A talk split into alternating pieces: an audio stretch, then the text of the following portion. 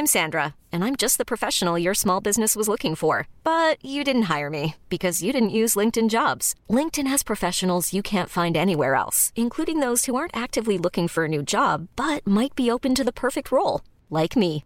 In a given month, over 70% of LinkedIn users don't visit other leading job sites. So if you're not looking on LinkedIn, you'll miss out on great candidates like Sandra. Start hiring professionals like a professional. Post your free job on linkedin.com/achieve slash achieve today.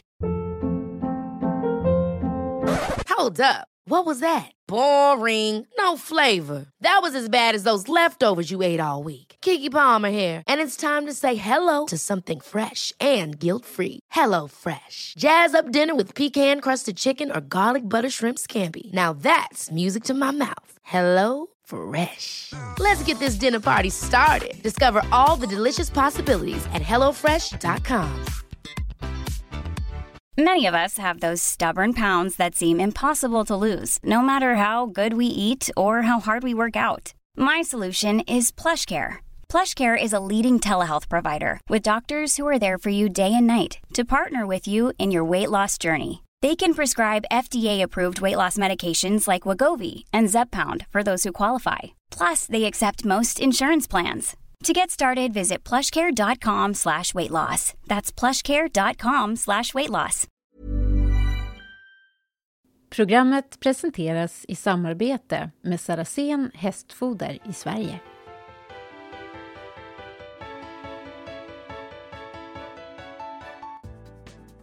Fälttävlanshästarnas form i dressyrprovet, Therese Wiklund som tänkbar overnight leader efter fredagens tävlingar och så en intervju med Lars Kristensson som är TV-kanalen Discoverys expertkommentator i fälttävlan. Häng med när det snackas fälttävlan från början till slut i OS-podden.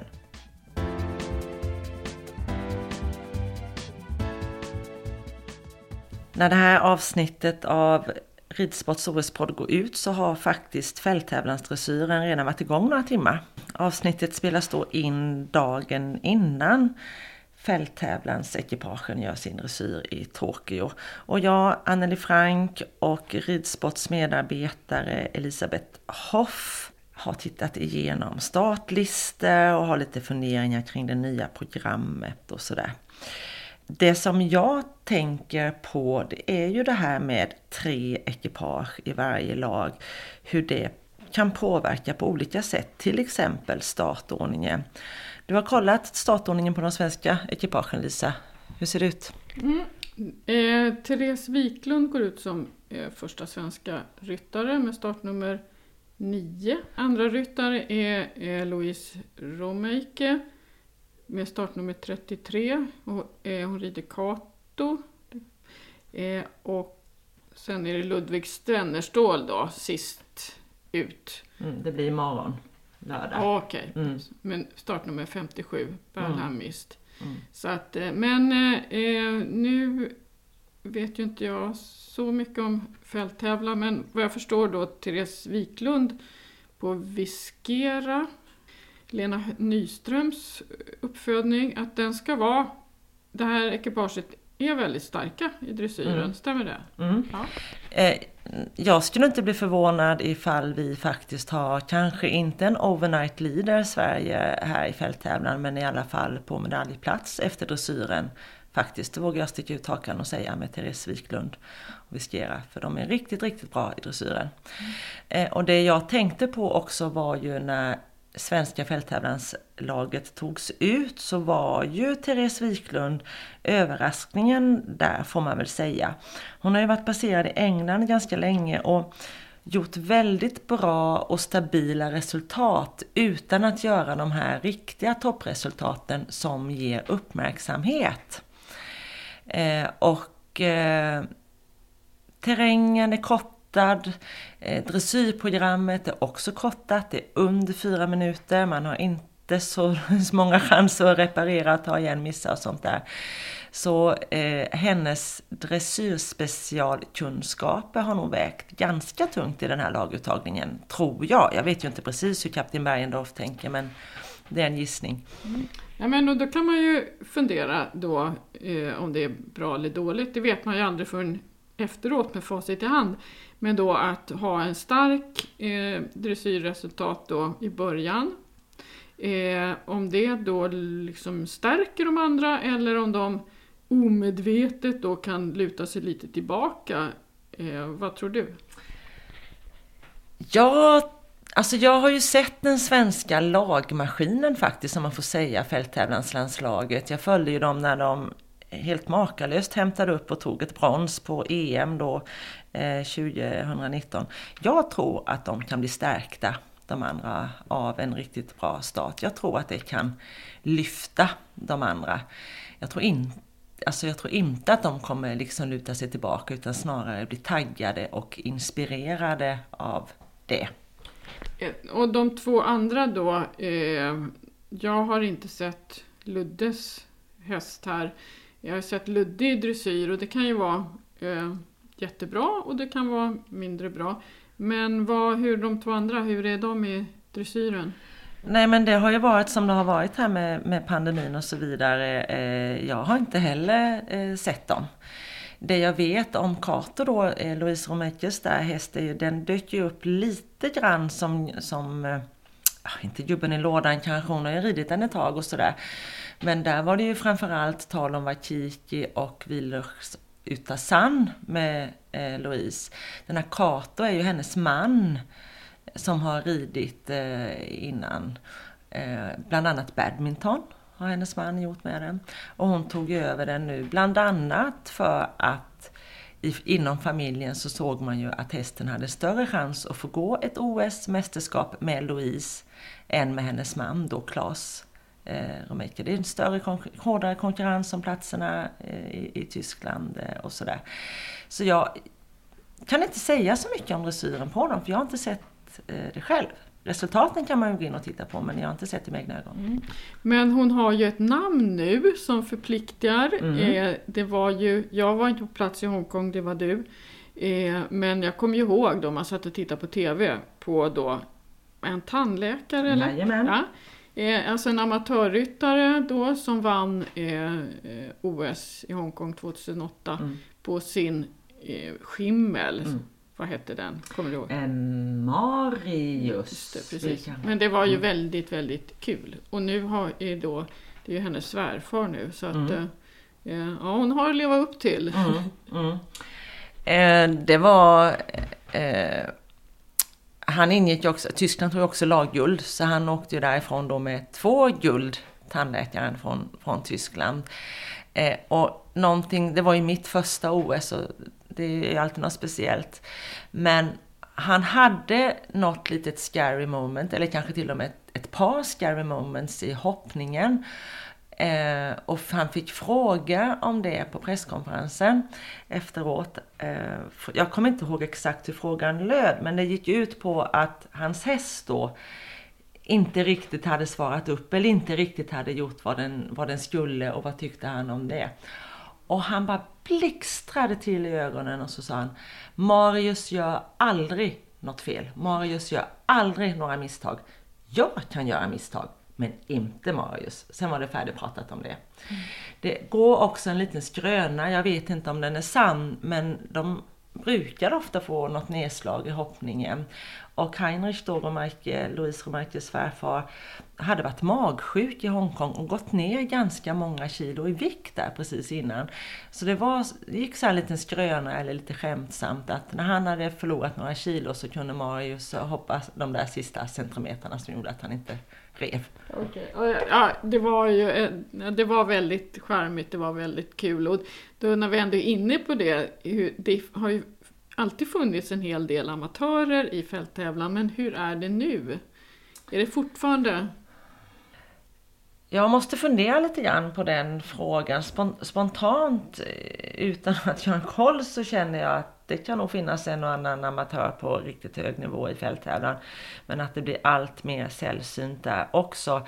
Eh, det är ju mindre pengar i fälttävlanssporten än i de andra OS-grenarna i ridsport. Det är lite svårare att, att eh, klara sig som fälttävlansryttare. Det blir inte samma pengar vid hästförsäljningar och så vidare. Um, hela det svenska OS-laget nu är ju heltidsryttare, inklusive då reserven Sara Algotsson Ostholt.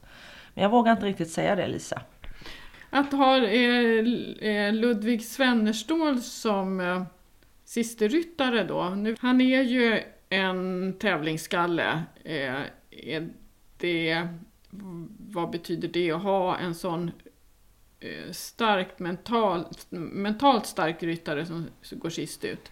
Det tror jag betyder jättemycket. Särskilt nu då med tre tre ryttarsystemet och allas resultat räknas. Att det är en, en, någon med riktigt pannben som rutar i terrängen sist ifall det har varit lite svajigt i, i de andra rundorna.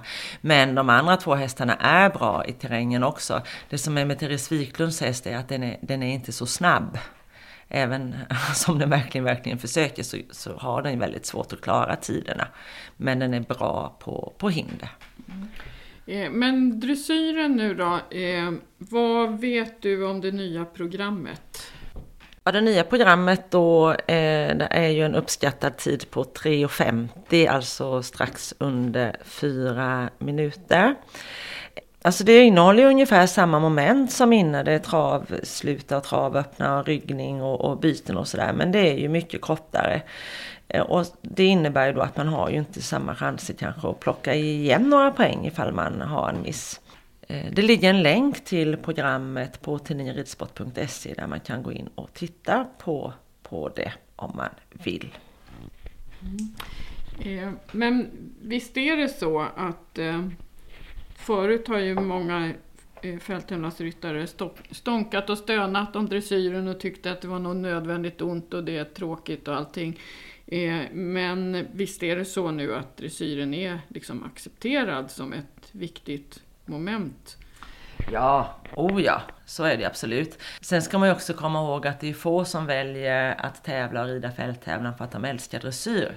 För för dem finns det ju en, för de som älskar dressyr finns det ju en annan tävlingsgren så att säga.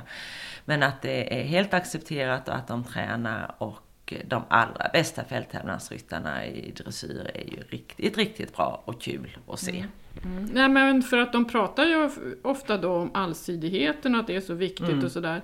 Så att ibland undrar man ju om det verkligen är det de är ute efter eller om det verkligen i själva verket är terrängbiten. Men det har ju blivit så mycket roligare att titta på eh, dressyren, fälttävlansdressyren och det kan man ju inte påstå att det allt, så alltid har varit fallet eh, tidigare. Nu kan man se jättefina ryttare, eller mm. rytter och eh, där, om vi har pratat om formen på dressyrhästar, men där går det ju inte att klaga på eh, formen. Det, där kan nosarna vara väldigt mycket, kanske för långt fram, men det ser naturligt och det, eh, det kan vara riktigt, riktigt trevligt tycker jag. Mm.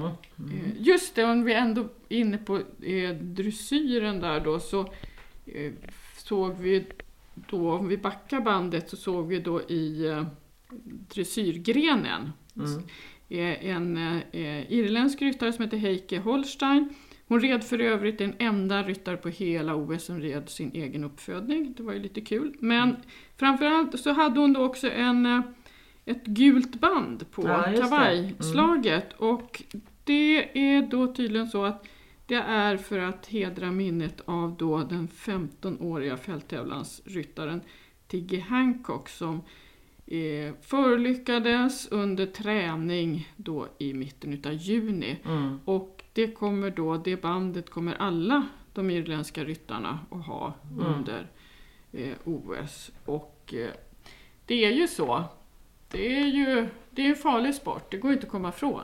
Och på de här stora mästerskapen så är det ju då väldigt, har man ju då som eh, eh, reporter väldigt blandade känslor den här terrängdagen. Det är laddning, det är spännande, det är, man vet att man kommer få se fantastiska ritter, så man, liksom, håret reser sig, men sen är man ju då så nervös att det ska hända någon eh, riktigt hemsk olycka. Mm. Eh, och då är man ju tvungen att rapportera om det och skriva om det. Och det så det är verkligen eh, blandat. Och det, när terrängen är klar då, och det inte har hänt någonting, då kan man verkligen så andas ut och tycka att ja, men det här var ju en lyckad terräng. Och det är ju Ja, det, jag har väldigt blandade känslor för Mm. terrängen. Det är så delat. Jag tycker det är Mm. så häftigt och samtidigt eh,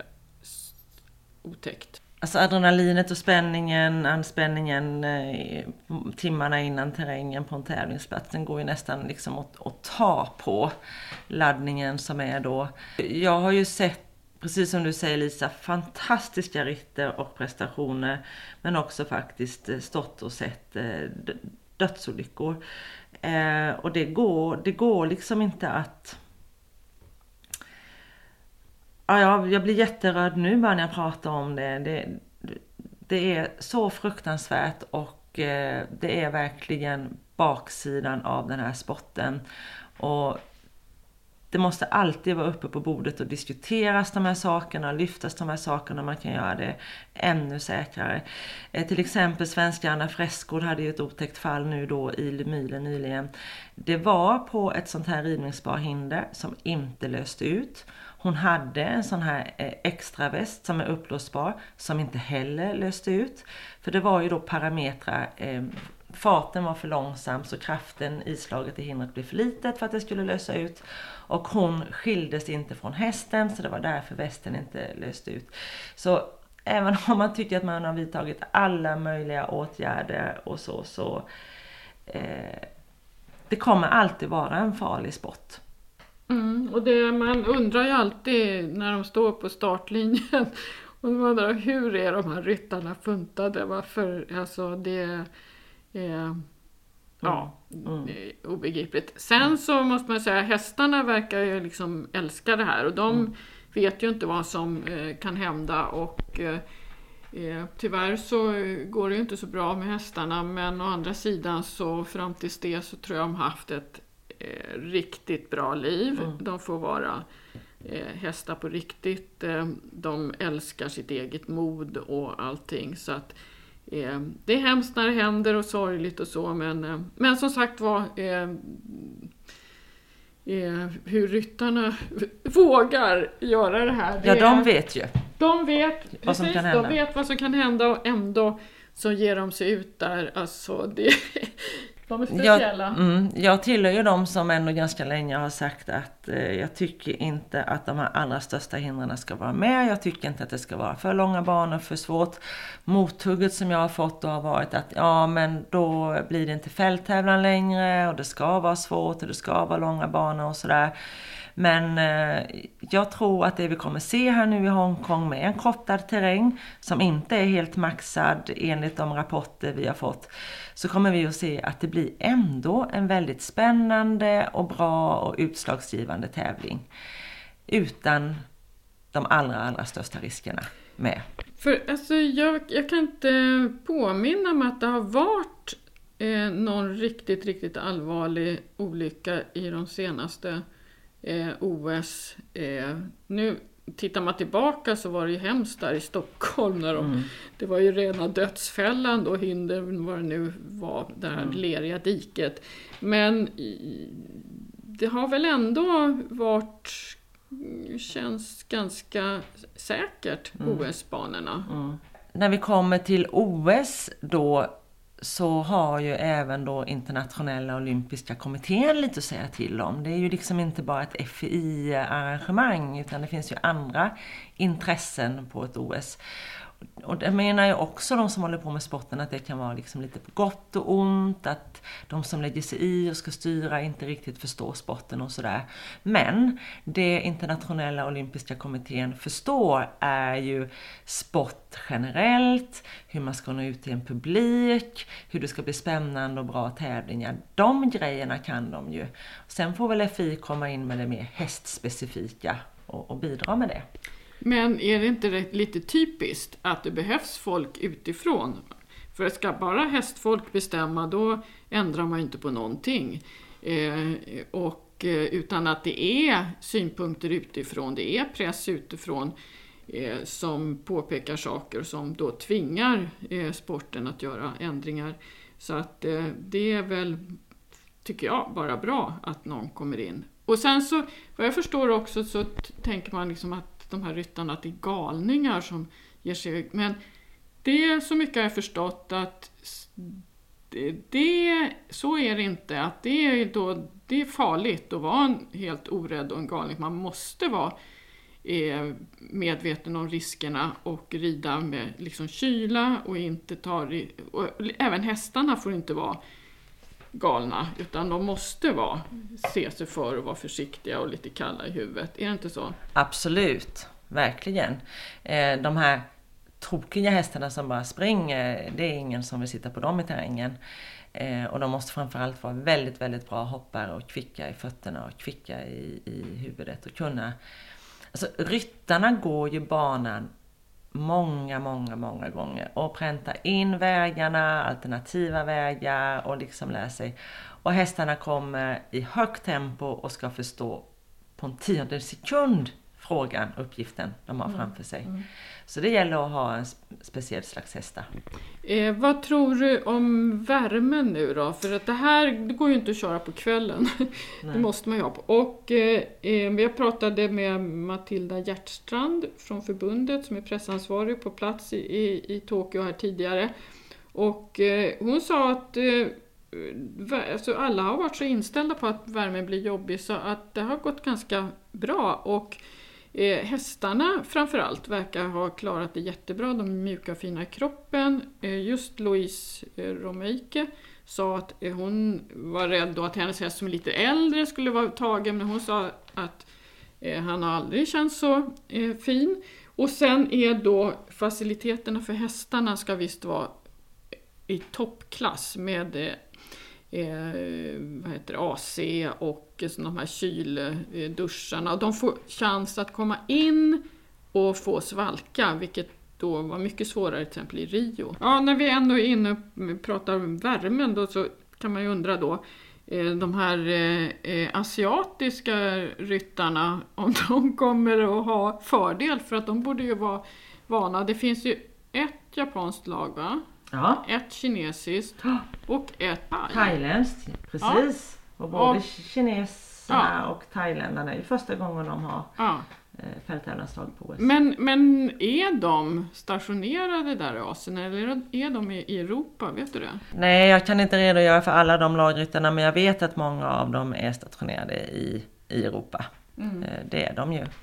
Men det blir ju, så jag hade ingen aning om att de hade fält att Thailand hade fälttävlansryttare överhuvudtaget.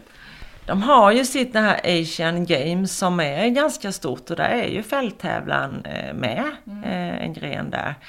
Det går ju inte att säga att sporten är stor där, för det är den inte. Men eh, det händer grejer och de tar hjälp av rätt folk och skaffar bra hästar. Kan ju också vara så att det här med att det är OS i Tokyo och Japan och att det har drivit på det lite grann. Möjligheten att få rida ett OS då i Japan. Mm. Eh, mm, sen undrar jag då lite, du har ju, hur många OS har du gjort? Tre OS har jag sett. Ja. Vilket är ditt bästa OS-minne när det gäller fälttävlan? Ja men det måste vara London 2012. Den terrängdagen där det är inte bara ett av mina bästa liksom, OS-minnen som report utan det är ett av mina bästa minnen faktiskt i, i livet. Det var en så fantastisk eh, tävling. Det var en så vacker bana med Londons skyline i fonden. Det var så mycket folk. Ehm, och så var det ju så fantastiska fina svenska ryttarprestationer som då ledde fram till ja, det var väldigt nära ett OS-guld faktiskt för Sara Algotsson. Eh, och stolt ska vi inte glömma, det blev ett silver. Men det var en magisk dag. Nej men det var häftigt. Och det var just den här liksom folkfesten mm. som var. Eh, och ja, nej det var, kunde inte ha blivit så mycket bättre. Och det måste man väl säga att även om det skulle bli succé för Sverige nu så är det en fantastisk prestation och allting. Eh, men det är ju då i skuggan av allt annat runt detta OS och avsaknad av publik och så som mm. gör att det, ja, tyvärr, det blir en liten, eh, det blir en liten bismak någonstans när man tänker efter. Jag har nästan svårt att tänka mig en OS-terrängbana utan publik. Hur, hur det ska bli. Kommer det att kännas att man, som att man galopperar runt på en träningsbana? Det måste ju vara något helt annorlunda än att rida för de här folkmassorna som det var i London. I Rio var det inte så mycket publik i terrängen men det var ju ändå publik. Nej, och sen så i Rio tyckte jag det blev ju lite absurt att se då de här eh, hästarna och ryttarna forsa fram med fattiga faveler i bakgrunden. Mm. Eh, då på det sättet måste man ju säga att det är mycket bättre att ha ett OS i ett eh, rikt land. Ja, eh, vem vinner då? Ja, jag säger nog det är ju helt otroligt om det skulle bli så med, med Michael Jung från Tyskland om han skulle ta sitt tredje individuella OS-guld. Det skulle vara helt otroligt. Men jag skulle faktiskt inte bli förvånad om han gör det. Och på måndag vet vi alltså vilka som tar medaljerna i den andra ridsportgrenen på detta OS. Det var jag, Anneli Frank och ridsportsmedarbetare Elisabeth Hoff som snackade fälttävlan. Programmet presenteras i samarbete med Saracen Hästfoder i Sverige. Ready to pop the question? The jewelers at BlueNile.com have got sparkle down to a science with beautiful lab-grown diamonds worthy of your most brilliant moments. Their lab-grown diamonds are independently graded and guaranteed identical to natural diamonds, and they're ready to ship to your door. Go to Bluenile.com and use promo code LISTEN to get $50 off your purchase of $500 or more. That's code LISTEN at Bluenile.com for $50 off. Bluenile.com code LISTEN. Hiring for your small business? If you're not looking for professionals on LinkedIn, you're looking in the wrong place. That's like looking for your car keys in a fish tank. LinkedIn helps you hire professionals you can't find anywhere else, even those who aren't actively searching for a new job but might be open to the perfect role. In a given month, over 70% of LinkedIn users don't even visit other leading job sites. So start looking in the right place. With LinkedIn, you can hire professionals like a professional. Post your free job on linkedin.com slash achieve today. Hold up. What was that? Boring. No flavor. That was as bad as those leftovers you ate all week. Kiki Palmer here, and it's time to say hello to something fresh and guilt-free. Hello Fresh. Jazz up dinner with pecan-crusted chicken or garlic butter shrimp scampi. Now that's music to my mouth. Hello Fresh. Let's get this dinner party started. Discover all the delicious possibilities at hellofresh.com. Hey, it's Ryan Reynolds, and I'm here with Keith, co star of my upcoming film, If, only in theaters, May 17th. Do you want to tell people the big news?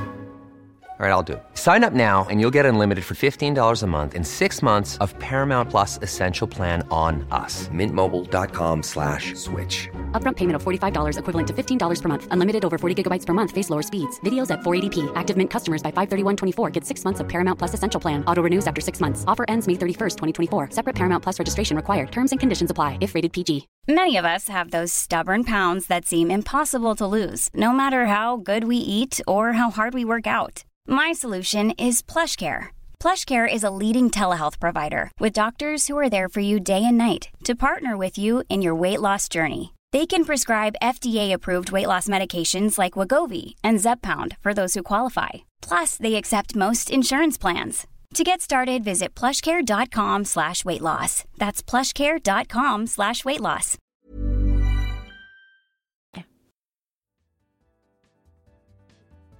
Nu har andra ridsportgrenen i OS i Tokyo kickat igång och det är fälttävlan som började med dressyren här under natten.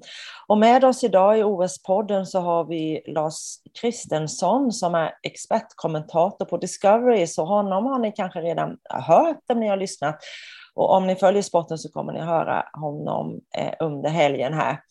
Eh, Lasse, du är ju väldigt välkänd i fälttävlanskretsar i Sverige och har haft många olika uppdrag. Hur känner du och hur har du förberett dig inför det här uppdraget nu? Jag tycker att det här ska bli väldigt roligt eh, och eh, jag har ju haft förmånen att kunna göra det här tidigare några gånger. Nu är det OS och det här är för Discovery så det, det är på det sättet eh, nytt. Ehm, men jag har ju liksom ett engagemang i sporten och det gör att, eh, att nu kunna följa detta och rapportera från OS som ju oavsett hur man ser det ändå är det största för OS är ju speciellt. Så att jag alltså, ska, det, det är en väldigt rolig uppgift. Mm. Eh, du har ju lite att leva upp till här. Jag tycker att Peter Markne har gjort det väldigt, väldigt bra i dressyren, eh, måste jag säga. Hur, hur förbereder du dig för uppdraget? Ja, alltså det, det som en tid här nu har man försökt ta reda på så mycket information man kan om, om ryttarna dels. Nu känner jag en hel del och känner till och, och likadant med deras coacher att eh, få reda på lite grann bakgrundsinformation ju kring eh, hur, hur de olika lagen tänker, hur processen bakom ser ut. Eh, likadant såklart förutsättningarna på plats, hur, hur läget är alltifrån när ryttarna gick från sin karantän till nu att de kom in i tävlingen. Det fanns ju en viss dramatik. En, en häst, eh, en häst eh, kom ju inte med från första besiktningen, vilket är rätt så sensationellt eh, Polens ankare där. Mm. Det handlar ju lite grann om att få, få bakgrundsinformation och, och också kunna se hur det ser ut på plats där med, med banor och bangång och tankar och så vidare. Så att, eh, att nyttja kontaktnätet. Mm. Och det ekipaget är också ganska känt i Sverige. Honom har vi ju sett mycket på de svenska tävlingsbanorna eh, genom, genom åren. Det måste vara ett stort avbräck för, för det polska laget.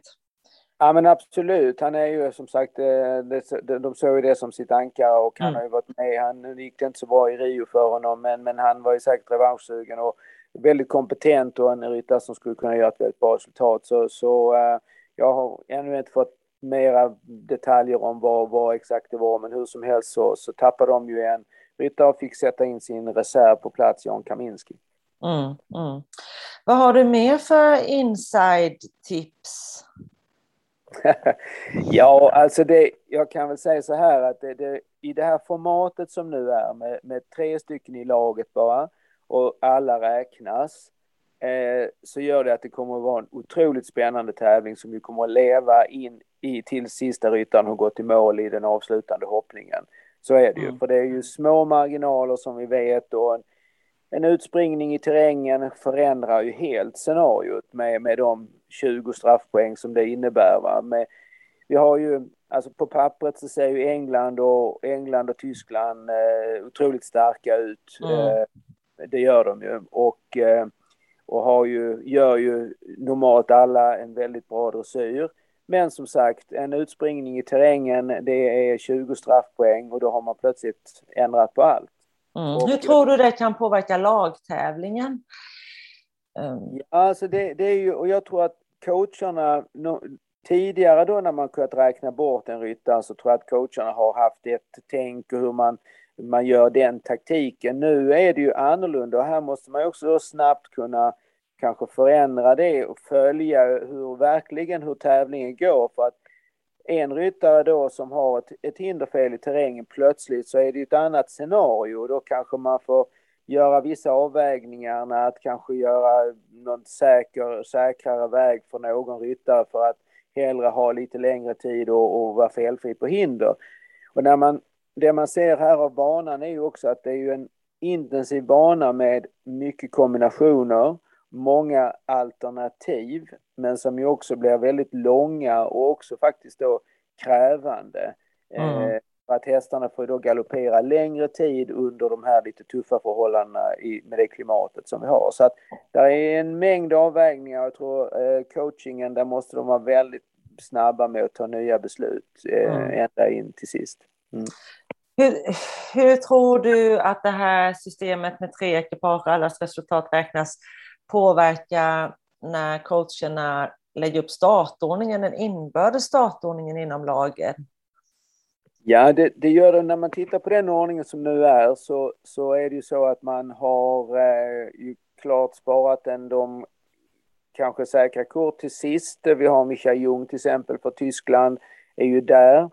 Eh, och, och samtidigt så har man eh, skickat ut nu England och satt Oliver Townend som mm. är först ut ju i sitt lag och det, han är ju en otroligt säker utan fighter som, som eh, vill vara med. Så det är klart att de kan få en, få en väldigt bra start. Tyskland har ju då Julia Krajewski först ut, gör ju en, en fin dressyr, men Eh, ändå lite kanske eh, inte så rutinerat ekipage de här tillsammans. De har gjort fantastiskt fina resultat ju men, men eh, ja, nej det blir, det blir intressant och sen, och där gäller det såklart att ha ett stark, stabil ryttare först och sedan ju ha någon på slutet som är också stark att kunna hålla sin plan eller att också få direktiv från coachen om att ändra, ändra väg. Och då är ju avvägningen, ska man eh, offra en individuell medalj för laget för att mm. säkra eh, en, en, en, en, lagplacering. Så att det är mm. mycket, mycket intressant spel där och, och det kommer att vara, bli väldigt spännande. Det, mm. det kommer att... Mm. Något mer förhållanden har det pratats mycket om. Banan har ju kortats eh, och sådär. Vad, vad har du att säga om det? Ja, det är väl, det är väl ungefär väntat. Man vet ju sedan, eh, man har ju, det får man ju säga att det är en otrolig beredskap och all noggrannhet med de faciliteter som finns för hästarna med nedkylning och, och hur man eh, noggrant så att säga eh, tittar och har monitor på hästarna eh, hela vägen och på ryttarna också för den delen.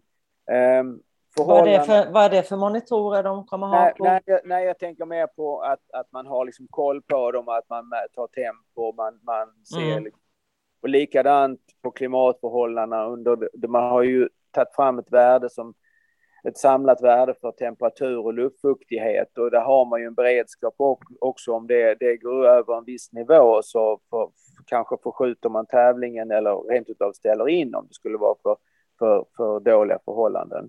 Tror du det kan eh, hända? Nej, det ska ju otroligt mycket till mm. för det. Men det finns, alltså, det finns en beredskapsplan sedan ett par år tillbaka om detta som är noggrant genomgången när man tittar på alla sådana värden. Eh, mm. Det talades ju om en storm här, som, men där, än så länge har det inte kommit någon storm. Eh, men, men det är klart att man har en stor beredskap för det här. Mm. Har man. Och jag tror att Eh, stallar, stallmiljöer, eh, fläktar med, med sådana här vattendroppar, eh, misting fans som det heter. Eh, alla sådana faciliteter är topp för, för hästarnas bästa. Det är det mm. absolut. Men sen är det ju ute på, på platsen där terrängen, hästarna ska ju förflytta sig efter syren och stå en natt ute på där terrängbanan är. Och eh, själva terrängbanan är ju, är ju ett ganska litet område påminner lite om Malmö, Malmö City Horse-omgång. Det är ganska många turer fram och tillbaks. Ehm, det finns en stigning tidigt i banan och eh, det är en rätt hög intensitet i banan. Mm. Att den också har kortats ner så blir det ju också att då blir det lite mera intensivt. Den blir 7 minuter 45 minuter i optimaltiden. Mm. När vi ändå pratar liksom beredskap och det här, eh, det vet ju både du och jag att detta är en riskfylld sport. Hur är beredskapen där för att ta hand om eventuella olyckor och så? Ja, det, det, jag, jag kan inga inte detaljer, men att det finns ju en, har jag sedan, i och med att från när jag var med i EFI kommitté så vet jag ju att man i flera år ju har planlagt det här, så det finns ju ett, en, en, en, väldigt noggrann plan för att ta hand om såväl hästar som ryttare om, om någonting skulle hända. Så mm. det, för att man kan vara trygg med att det är högsta beredskap som, som finns till, på, på, på bästa möjliga sätt. Mm. Nu ska vi ju inte eh, ta ut några tråkiga händelser eller så i förväg. Men om det skulle hända någon hemsk olycka på ett OS inför världens eh, tv-kameror och sådär, hur, hur tror du det skulle påverka sporten? Nej, det är självklart att det är ju en, det är ju en, en, en, en, en händelse i så fall som skulle ge, ge effekter såklart på sporten när, när fokus är på och det får vi verkligen hoppas att, att det inte ska ske. Va? Och jag, jag tror ju man har ju, som jag säger, man har ju vidtagit, det finns alla med hindrens profil, hindrens konstruktion med de svenska utlösningsbara hindren, alltså MIM-klippet, mm. eh, ha på hindren, eh, och som jag säger, man har ju noggrant, noggrant tänkt igenom allt det här. Och, och jag tror att det är också viktigt och jag tror också att hästar, ryttare vet ju förhållandena. Man har, alla länder har ju förberett sig på säkert på bästa sätt för att, att uh, göra så bra prestationer som möjligt men också minimera risken. Mm. Och det är det man får ha för ögonen. Sen, sen vet vi ju som håller på att det kan ju hända en olycka på, på om man hoppar ett kryss eh, på träning eller om man sätter sig i bilen varje dag. Det kan ju hända men vi, eh, jag tror allt görs i alla fall för att det ska vara man ska hantera riskerna på bästa sätt, alla är medvetna och alla eh, kommer att göra sitt bästa i det avseendet. Så att vi, vi hoppas ju såklart på att det blir ett positivt resultat och bra sport. Vad tror du då om Sverige, det svenska laget? ja, ja, ja, nej men ja, man, man ska ju vara absolut optimistisk i det här och jag tycker att vi har, eh, vi har bra ekipage på plats. Eh, det är, eh, Therese har ju en, en, är, ju en, en liten fighter och har, hon har ju dock inte varit på något, eh, något, något OS tidigare och så vidare, men hon har en liten häst som en kvickhäst som jag tror kan passa bra. Eh, vi har eh, Louise som ju då har en större häst men som hon nu har ridit in sig på eh, Kato som är en kraftfull häst som ju hennes man tidigare har ridit och eh, Ludde Svennerstål med Balham Mist som är ett uh, utmärkt val också. Så eh, ja, tre, tre bra ekipage som mycket väl kan överraska och få en eh, bra placering tror jag. Mm. Det tror jag också. Individuellt då? Vågar du säga det som expertkommentator? Om du tänker på Sverige? Eller på... Jag tänker på totalt. Eh, i, i, du sa ju innan att Tyskland och England var starka lag på pappret och sådär. Men vad har ja. du för medaljkandidater individuellt? Individuellt så, så får man väl säga att det sannolikt finns en tysk på, på pallen. Mm. Och sannolikt en, en äh, engelsk ryttare också. Mm. Du vill inte eh, säga namn eller?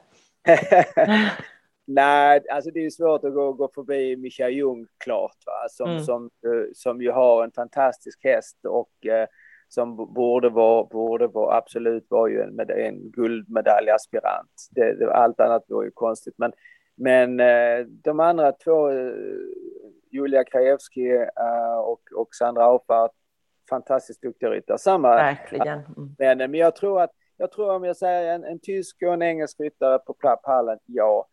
Eh, sen finns det ju många, många duktiga. Jag tror en sån som Andrew Hoy är ju väldigt dedikerad. Han gör sitt åttonde OS. Ja, fantastiskt. Mm. Med en fantastisk häst. Alltså Vasilij Delassos är ju en, en häst som jag också håller som en favorit här som häst. Det är en underbar häst och jag, jag tror ju att han, han, jag vet, jag hade ett samtal med honom för ett tag sedan, jag vet att han är otroligt fokuserad på att göra ett, ett resultat här och han är han är eh, lika fit for fight som någonsin och väl mm. förberedd.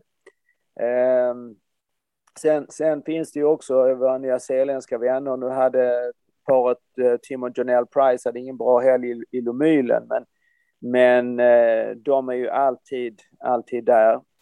Uh, USA har, har duktiga erfarna ryttare. Uh, jag, jag, tror kanske också att det handlar om att att uh, vara rätt så rutinerad i det här sammanhanget faktiskt.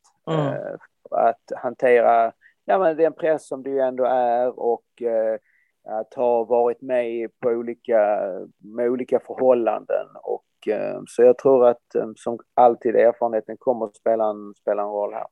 Mm.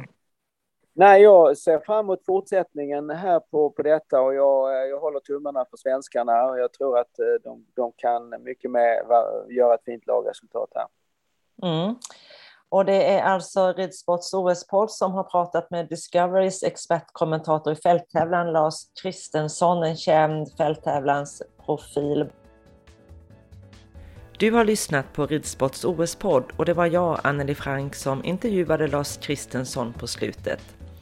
Senaste nytt, referat, intervjuer och bilder från Tokyo finns som alltid på tidningenridsport.se. Programmet presenteras i samarbete med Saracen Hästfoder i Sverige.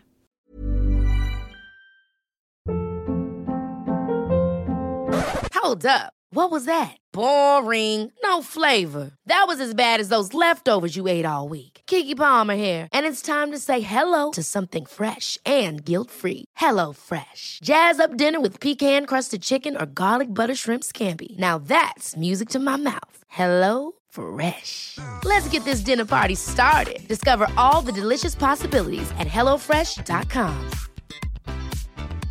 Even when we're on a budget, we still deserve nice things. Quince is a place to scoop up stunning high-end goods for 50 to 80% less than similar brands. They have buttery soft cashmere sweaters starting at $50, luxurious Italian leather bags, and so much more. Plus, Quince only works with factories that use safe, ethical, and responsible manufacturing. Get the high-end goods you'll love without the high price tag with Quince. Go to quince.com/style for free shipping and 365-day returns. Imagine the softest sheets you've ever felt. Now imagine them getting even softer over time. That's what you'll feel with Bowl and Branch's organic cotton sheets. In a recent customer survey, 96% replied that Bowl and Branch sheets get softer with every wash. Start getting your best night's sleep in these sheets that get softer and softer for years to come. Try their sheets with a 30-night guarantee. Plus, get 15% off your first order at bowlandbranch.com. Code BUTTERY. Exclusions apply. See site for details.